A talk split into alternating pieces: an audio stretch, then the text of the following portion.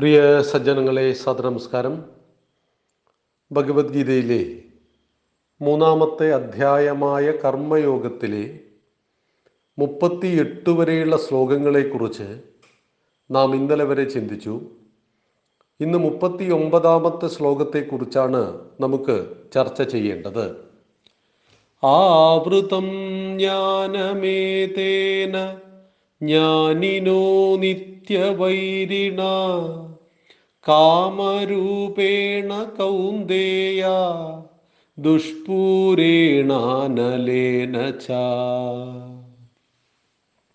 ആവൃതം ജ്ഞാനമേതേന ജ്ഞാനിനോ നിത്യവൈരിണ കാമരൂപേണ കൗന്ദേയ ദുഷ്പൂരേണാനലേന ച. വാക്കുകളുടെ അർത്ഥം നോക്കാം. ഹേ കൗന്ദേയ അല്ലയോ കൗന്ദേയ? ഏതേന ഇതിനാൽ ഇവനാൽ?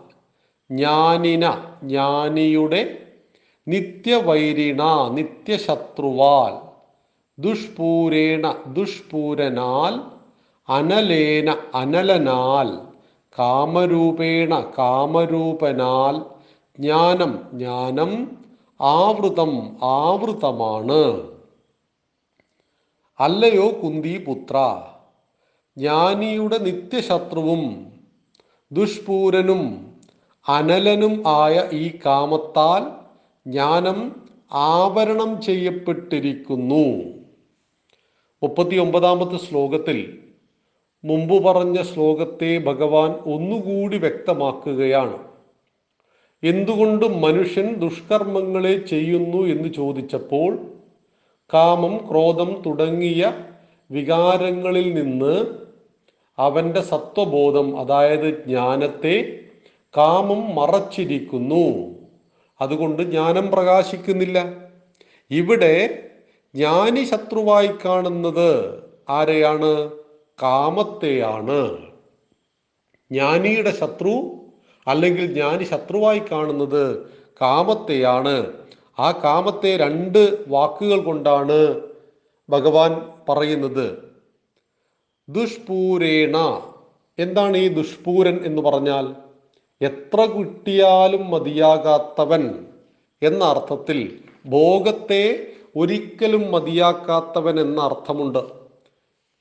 കത്തിയാളുന്ന അഗ്നിയിലേക്ക് നെയ് കൊടുക്കുന്തോറും അതിന്റെ ഭോഗതൃഷ്ണ കൂടി വരികയാണ് ചെയ്യുന്നത്. ശമനം വരുന്നില്ല. അവനെ ദുഷ്പൂരൻ എന്ന് പറയുന്നു.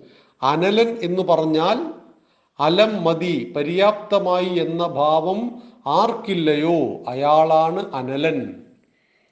ഇത് മതിയാവും ഇത്ര പൈസ മതിയാവും ഇത്ര ഭക്ഷണം മതിയാവും അല്ലെങ്കിൽ ഇത് മതി എന്നു പറയാതെ വന്നുകൊള്ളട്ടെ വന്നുകൊള്ളട്ടെ എന്ന് മാത്രം പറഞ്ഞുകൊണ്ടിരിക്കുന്നവൻ. അങ്ങനെ കാമം അങ്ങേയറ്റത്തെ രീതിയിൽ നമ്മൾ സാമാന്യേന ഉപയോഗിക്കുന്നൊരു ഭാഷയാണ് തലക്ക് പിടിച്ച രീതിയിൽ. അതിനെക്കുറിച്ചുള്ള ചിന്തയിൽ നിന്നും മാത്രം സമാജത്തെക്കുറിച്ചും രാഷ്ട്രത്തെക്കുറിച്ചും എല്ലാം മറന്ന് ജീവിക്കുന്ന കാമപൂരന്മാരെ നമ്മൾ കണ്ടിട്ടുണ്ട്. അവർക്ക് ഭഗവത്ഗീതയുമില്ല അവർക്ക് മതവുമില്ല അവർക്ക് സൽചിന്തയില്ല ഒന്നുമില്ല. ഇവിടെ സാന്ദർഭികവശാൽ ഒരു കാര്യം ഓർമ്മിപ്പിക്കുക ഓർമ്മിപ്പിക്കുകയാണ്. കാമത്തെ ശത്രുവായി കാണണം എന്ന് ഉദ്ദേശിക്കുന്നത് നമുക്കൊന്നും ഒരു ആഗ്രഹവും ഉണ്ടാകാൻ പാടില്ല എന്ന അർത്ഥത്തിലല്ല ഇവിടെ അർജുനോട് കുരുക്ഷേത്ര യുദ്ധഭൂമിയിൽ വെച്ച് ഭഗവാൻ പറയുന്നത് വ്യത്യസ്തമായ തലങ്ങളിലുള്ള മനുഷ്യന്റെ ഉയർച്ചയെക്കുറിച്ചാണ്. മൂന്നാമത്തെ അധ്യായം കർമ്മയോഗമാണ്. അങ്ങനെ പറയുമ്പോൾ കാമം നമുക്ക് വിധിച്ചിട്ടുണ്ട്. ധർമ്മം അർത്ഥം കാമം മോക്ഷം. ചതുർവിധ പുരുഷാർത്ഥങ്ങളിൽ ധർമ്മവും അർത്ഥവും കാമവും മോക്ഷവും വിധിച്ചിട്ടുണ്ട്. പക്ഷെ അതിന്റെ എല്ലാം അടിസ്ഥാനം ധാർമ്മികമായ രീതിയിലൂടെ ആയിരിക്കണമെന്ന് മാത്രം ഇതാണ് ഭഗവാൻ പറയുന്നത്. ഇവിടെ ഭഗവാൻ പറയുന്നു ജ്ഞാനി ശത്രുവായി കാണുന്നത് ആരെയാണ് കാമത്തെയാണ്. കാരണം ജ്ഞാനി തിരിച്ചറിയുന്നു എന്തിനെ? നിത്യശത്രുവായ കാമം ജ്ഞാനത്തെ ആവരണം ചെയ്തുകൊണ്ടിരിക്കുന്നു. ഞാൻ ഇവനാൽ അതായത് ഈ കാമത്താൽ മുമ്പ് പല അനർത്ഥങ്ങളിലും ചെന്നുപെട്ടിട്ടുണ്ട്. അനർത്ഥങ്ങളിൽ തെറ്റായ വഴികളിലൂടെ കാമം നമ്മെ കൊണ്ടുപോയിട്ടുണ്ട്. ഇത് തിരിച്ചറിയണം. നമ്മൾ സാമാന്യനെ പറയാറുണ്ട് പശ്ചാത്താപം. തെറ്റ് മനുഷ്യ സഹജമാണ് എന്ന് സാമാന്യ ലോകം പറയാറുണ്ട്. പക്ഷേ പശ്ചാത്താപം ദൈവികമാണ്. ഒരു തെറ്റ് ചെയ്തു പോയാൽ വായിൽ നിന്ന് വീണുപോയ വാക്കും ഞാണിൽ നിന്ന് പുറപ്പെട്ട അമ്പും തിരിച്ചെടുക്കുവാൻ സാധ്യമല്ല. ഇതുപോലെ അറിയഞ്ഞുകൊണ്ടോ അറിയാതെയോ ഒരു തെറ്റ് സംഭവിച്ചു പോയാൽ അത് തെറ്റ് തന്നെയാണ്. ആ തെറ്റ് തിരിച്ചെടുക്കുവാൻ സാധ്യമല്ല. പക്ഷേ പ്രായശ്ചിത്ത കർമ്മങ്ങളുണ്ട് അതിനെല്ലാം. അച്ഛനോട് തെറ്റ് ചെയ്തു പോയി. അമ്മയോട് പറയാൻ പാടില്ലാത്തത് പറഞ്ഞു പോയി. ഇങ്ങനെ ഇങ്ങനെ ദൈനംദിന ജീവിതത്തിൽ നമുക്ക് ക്രോധമുണ്ടാകുമ്പോൾ അല്ലെങ്കിൽ മറ്റെന്തെങ്കിലും കാമനകൾ ഉണ്ടാകുമ്പോൾ തെറ്റായത് ചെയ്തു പോകുന്നു. ആ സ്ത്രീയോട് ഞാൻ ഒരിക്കലും ഇങ്ങനെ പെരുമാറാൻ പാടില്ലായിരുന്നു എന്ന് പലരും പറയാറുണ്ട്. ഒരു ദുർബല നിമിഷത്തിൽ അങ്ങനെ ചെയ്തു പോയി പറഞ്ഞു പോയി. എന്താണ് പരിഹാരം? അവിടെ പശ്ചാത്താപമാണ് കൃത്യമായ പരിഹാരം. ആ തെറ്റിനി ആവർത്തിക്കുന്നില്ല ആവർത്തിക്കില്ല എന്ന ദൃഢനിശ്ചയമാണ് അവിടെ പരിഹാരം. അല്ലാതെ തെറ്റിനെ കുറിച്ചോർത്ത് ഇങ്ങനെ ചിന്തിച്ച് ദുഃഖിതനായി ജീവിക്കുന്നതിൽ ഒരർത്ഥവുമില്ല. തെറ്റ് സംഭവിച്ചു പോയി. ആ സംഭവിച്ചു പോയ തെറ്റാവർത്തിക്കാതിരിക്കുവാൻ ദൃഢപ്രതിജ്ഞ ചെയ്യുന്നതോടൊപ്പം തന്നെ ചെയ്തു പോയ തെറ്റിൽ പ്രായശ്ചിത്ത കർമ്മങ്ങളും ചെയ്യുക. ഇവിടെ ജ്ഞാനി തന്നെ പല തെറ്റുകളും ചെയ്യിപ്പിക്കുന്ന കാമത്തെ മുൻകൂട്ടി കണ്ടിട്ട് അവനെ കൃത്യമായി നിയന്ത്രിക്കുന്നു. നിത്യവും ദുഃഖിതനാക്കുന്നത് ഇവൻ തന്നെയാണ് ഈ കാമമാണ്. അതുകൊണ്ട് ജ്ഞാനിയുടെ നിത്യശത്രുവാണിവൻ മൂഢന്റെ മിത്രവുമാണ്. കാമം ജ്ഞാനിയുടെ ശത്രുവും മൂഢന്റെ മിത്രവുമാണ്. അതുകൊണ്ട് തന്നെ മൂഢനെ കൊണ്ട് പല പല തെറ്റുകളും ഈ കാമം നിരന്തരം ചെയ്തുകൊണ്ടേയിരിപ്പിക്കും.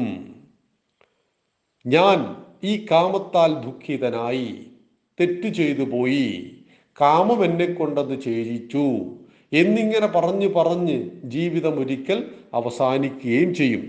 എന്നാൽ ജ്ഞാനി ഇത് മുൻകൂട്ടി കണ്ട് തന്നെ കാമം വിഴുങ്ങരുത് എന്നാഗ്രഹിച്ച് കാമത്തെ കൃത്യമായ അകലത്തിൽ എങ്ങനെ നിർത്തേണ്ടിടത്ത് നിർത്തുവാൻ അറിയാമോ അങ്ങനെ നിർത്തുവാൻ കഴിയുന്നവനാണ് ജ്ഞാനി അതുകൊണ്ട് ഭഗവാൻ ഇവിടെ പറയുകയാണ് ജ്ഞാനിയെ സംബന്ധിച്ച് ഇവൻ ശത്രുവാണ് ദുഷ്പൂരനും അനലനുമാണ്.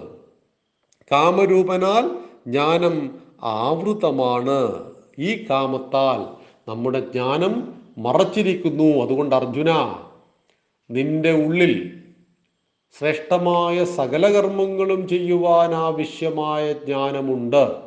പക്ഷേ ഈ പറയുന്ന കാമരൂപങ്ങൾ എന്റെ പിതാമഹൻ എന്റെ ഗുരു എന്റെ എന്റെ എന്റെ ഈ ചിന്ത ഈ അജ്ഞത നിന്റെ ശരിയായ ജ്ഞാനത്തെ മറച്ചിരിക്കുന്നു.